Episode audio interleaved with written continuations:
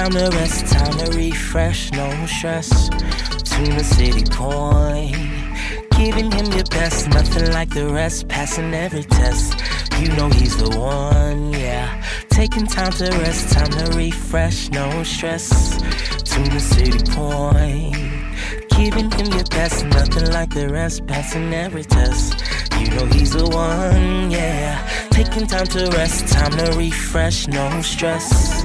The city point. Giving him your best, nothing like the rest, passing every test. You know he's the one, yeah. Yo, what's up to all the bros? This is our month where we are all about the brothers here at City Point. And so it has been um, just my delight and my honor to be able to bring messages to you all um, that are tailored to you all and just to hear what God has to say to the brothers this month. Thank you all for joining us on this, our second week, second installment of our series entitled Bro. Last week, I talked about David as the warrior. This week, I want to look at something different. I want to talk about David the worshiper. So if you missed last week, go back, check that out. It's on our social channels. It is also on YouTube. If you are not a subscriber to our YouTube channel, uh, make sure that you go and hit that subscribe button on our YouTube channel uh, to check out last week's sermon as well as all of the stuff, uh, all of the sermons that we put out. I wanted today look at 2 Samuel chapter 6. We're going to be looking at verses 12 through 16 and then 20 through 22. Let's bow in a quick word of prayer. Father, in Jesus' name, thank you so much for giving us this chance to come together to hear your word, even though it is digitally. I, I, pray that you will preach through me to these, your people, in a way that is real, in a way that is relevant, in a way that is effective and that challenges them. I pray that you will move me out of the way, and I pray that the real preacher in the person of the Holy Spirit will stand in my place. It's in Jesus' name we pray. Amen. 2 Samuel chapter 6, verse uh, 12. We're going to be starting there. And this is from the English Standard Version. It says, And it was told King David, The Lord has blessed the household of Obed Edom and all that belongs to him because of the ark of God. So David went and brought up the ark of God from the house of Obed Edom to the city of David with rejoicing. And when those who bore the ark of the Lord had gone six steps, he sacrificed an ox and a fattened animal. And David danced before the Lord with all his might. And David was wearing a linen ephod. So David and all the house of Israel brought up the ark of the Lord with shouting and with the sound of the horn. Verse 16 As the ark of the Lord came into the city of David, Michal, the daughter of Saul, looked out of the window and saw King David leaping and dancing before the Lord, and she despised him in her heart. And David returned, verse 20 and David returned to bless his household. But Michal, the daughter of Saul, came out to meet David and said, How the king of Israel honored himself today, uncovering himself today before the eyes of his servants, female servants, as one of the vulgar fellows shamelessly uncovers himself. And David said to Michal, It was before the Lord who chose me above your father and above all his house to appoint me as prince over Israel the Lord, the people of the Lord, and I will celebrate before the Lord. I will make myself yet more contemptible than this, and I will be abased in your eyes. We'll talk about David the worshiper. David the worshiper. I grew up in church, and in reflection on what I experienced, when I look back on it, worship was gendered. Women caught the Holy Ghost. Women shouted. Women lifted up their hands to praise and worship God. Men generally sat stoic and unmoved. But maybe, just maybe, when it got to the good part of the sermon where the preacher whooped, then maybe during that part, men stood up in the front of the church. But there was really no raising of the hands to worship. There really was no shouting out hallelujah. The only shouts from the men was, Preach, preacher! That was shouted at the preacher. Growing up in this and even experiencing it for most of my adulthood infused in me this sense that the culture of worship was reserved for women. That, that somehow it was okay to be emotional and yell and scream at basketball or football games for men. It was okay to lift up voices and hands in front of the TV during a sports game, but those emotions were not welcome, neither were they acceptable in the church. I intentionally wanted to place this sermon on worship after the sermon on David as a warrior. Be- because I wanted us to, first of all, look at David as embodying what is quintessentially considered to be quote unquote masculine, yet also embodying being a worshiper.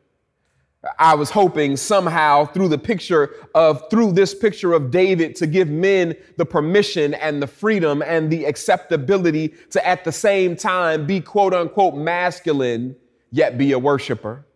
I, I really wanted David to provide for us a picture of a man who can both throw hands and lift up hands. I, am hoping to be able to liberate us by showing us a picture of David, a man who was nice with the sword and nice with the shout.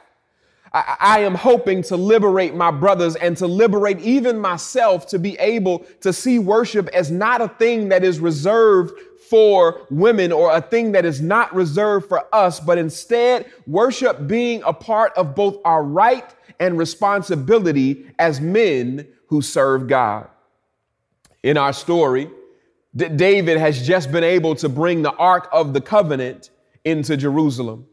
David had been uh, had tried previously before, yet he had been unsuccessful in his attempt to bring the ark to Jerusalem.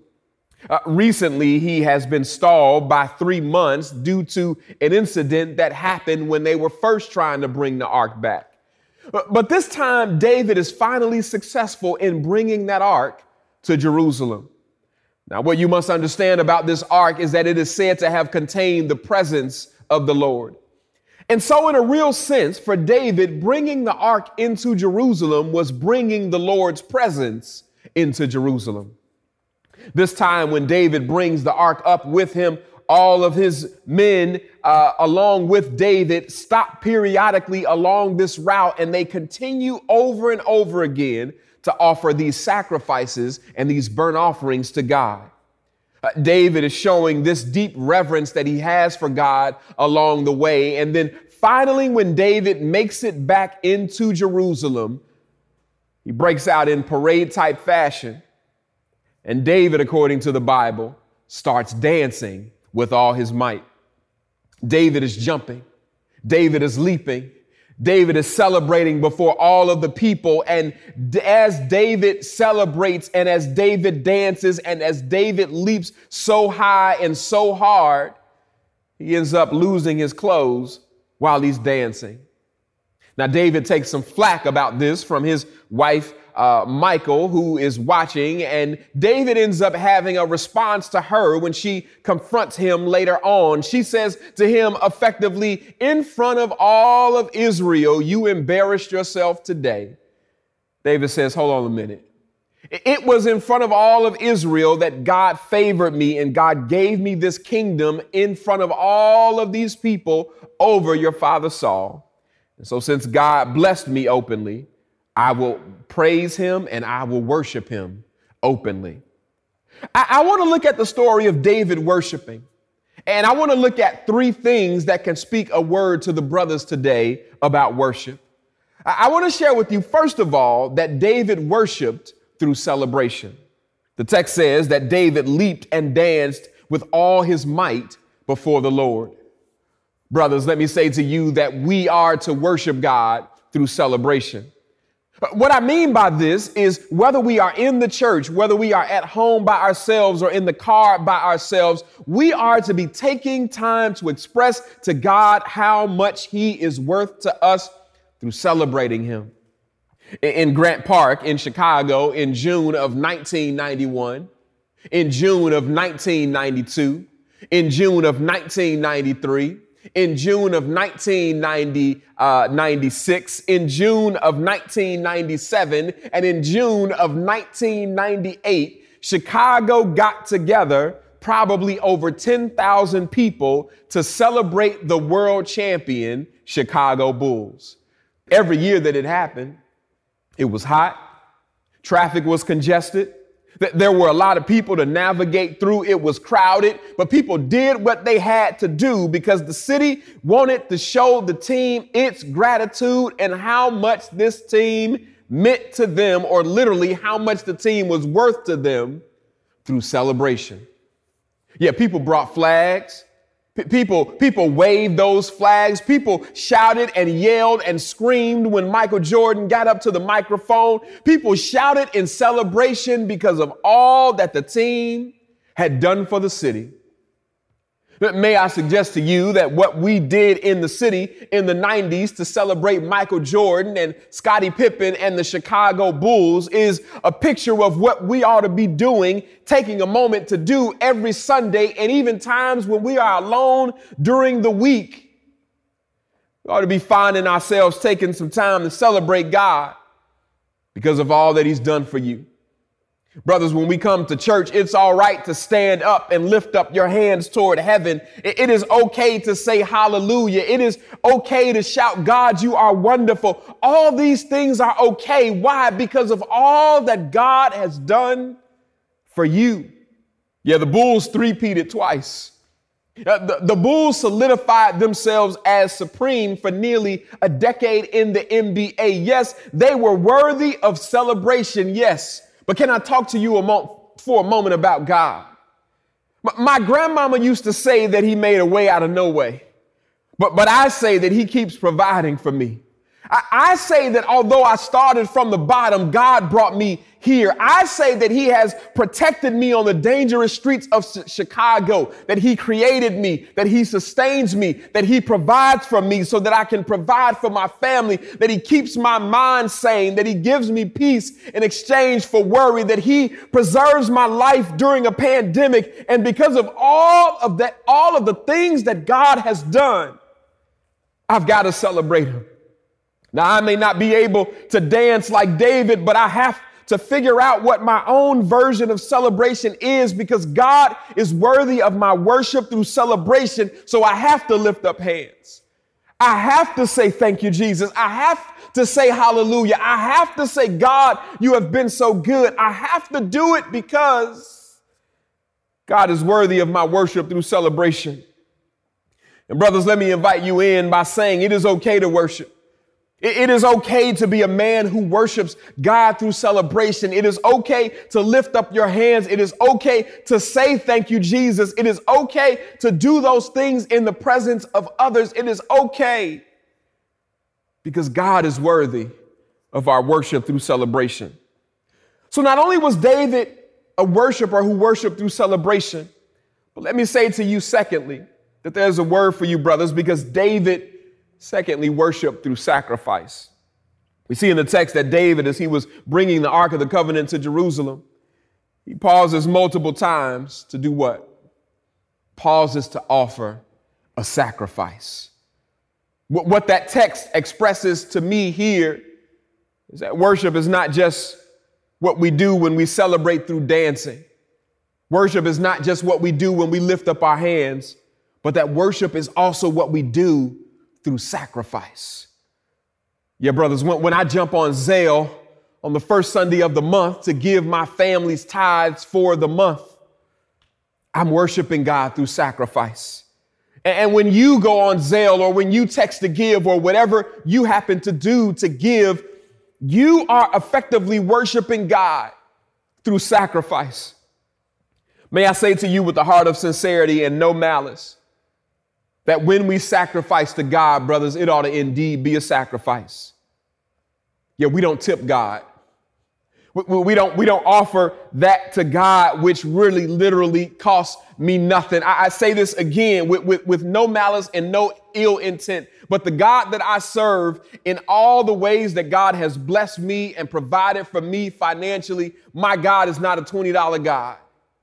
The God that I serve is worthy of when I offer something to God, it needs to be a sacrifice. David is uh, later on in David's story, David is, is looking to acquire some land so that he can there uh, offer some sacrifices to God. And, and it is there that um, David is offered to have it for free. And David says these words David says, I cannot offer unto God that which costs me nothing.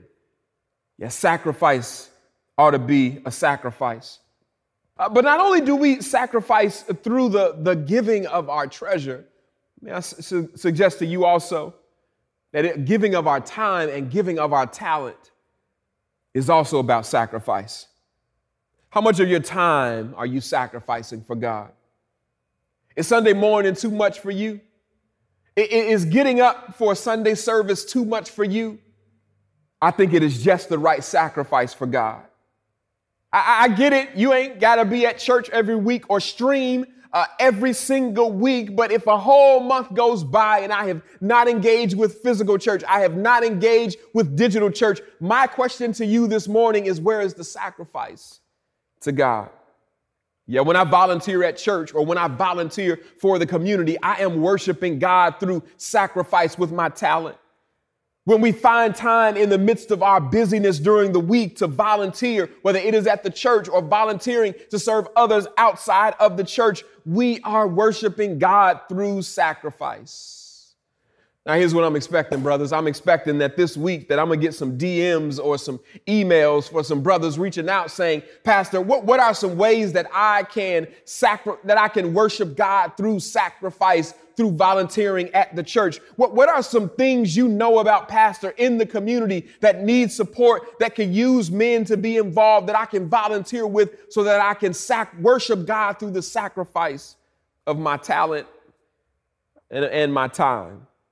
What all of this begs is the fact that who we are and what we have, every piece of real estate that I own, every dime that I have, every dollar that I have, all those things are available to be used by God. He gave it to me. It belongs to him and he simply entrusted it to me. The health in my body, the acumen in my mind, the ability to do things, the ability to create, all of that comes from God. God gave it to me. And it is proper worship when I sacrifice for it to be used at his disposal. Let me hurry this thing along. Thirdly and finally, David worshiped despite contempt. The text says that David's wife, Michal, took issue with the way that David celebrated. David had danced so hard and celebrated so hard before the Lord that his, his linen ephod came off. And his wife felt that as king, David had embarrassed himself in front of all the people.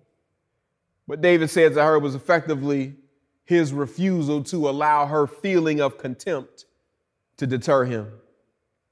David says to her that it was in front of all of Israel that God blessed me, that he granted me favor, that he elevated me to the position of king when he rejected your father Saul. Therefore, since God blessed me in front of them, I will absolutely bless God in front of them. And, and he says to Michal, don't, worry about it, baby, because if you thought today was something, just you wait. I, I will get even more undignified than this. Yeah, what David effectively says to her is, Get your mouth off my worship. What David effectively says to her is, Let what is happening between me and God be between me and God. In essence, David says, You will not shame me out of celebration, but I will worship God through celebration anyway.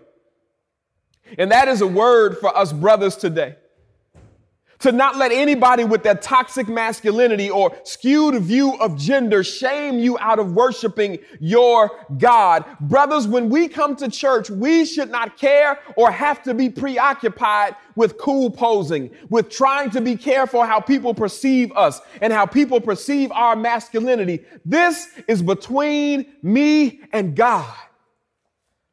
Yeah, I'm standing, lifting up my hands in worship. I am shouting hallelujah. Thank you, Jesus. God, you've been so good because this is my expression of celebration, of worshiping through celebration to my God. You will not shame me out of it. You will not shame me out of it no matter how much contempt you have for me. You will not shame me out of this because God is worthy of my worship. I want to say to you that we should worship despite contempt. When I was growing up in the church, they used to simply say it like this You don't know, like I know, what the Lord has done for me. And some of us, like me, grew up with mice and roaches. And some of you now got maids, nannies, and groundkeepers. You don't know, like I know, what the Lord has done for me. Some of us grew up in the projects, now live in the penthouse overlooking the city's skyline. You don't know what the Lord has done for me. Some of us grew up with parents with addictions, but now the Lord has delivered them and they are living clean. You don't know, like I know, what the Lord has done for me. Some of us have friends that have died and others who have gone to jail, and we recognize that we should have been one of them and should have been one of the statistics, but God. You don't know, like I know, what the Lord has done for me. And so, excuse me while I worship my God through celebration. Excuse me while I worship my God with all of my masculinity, with all of my security in who I am as a man. Excuse me while I worship my God through celebration, and excuse me while I worship my God despite contempt because of all that God has done for me. Oh.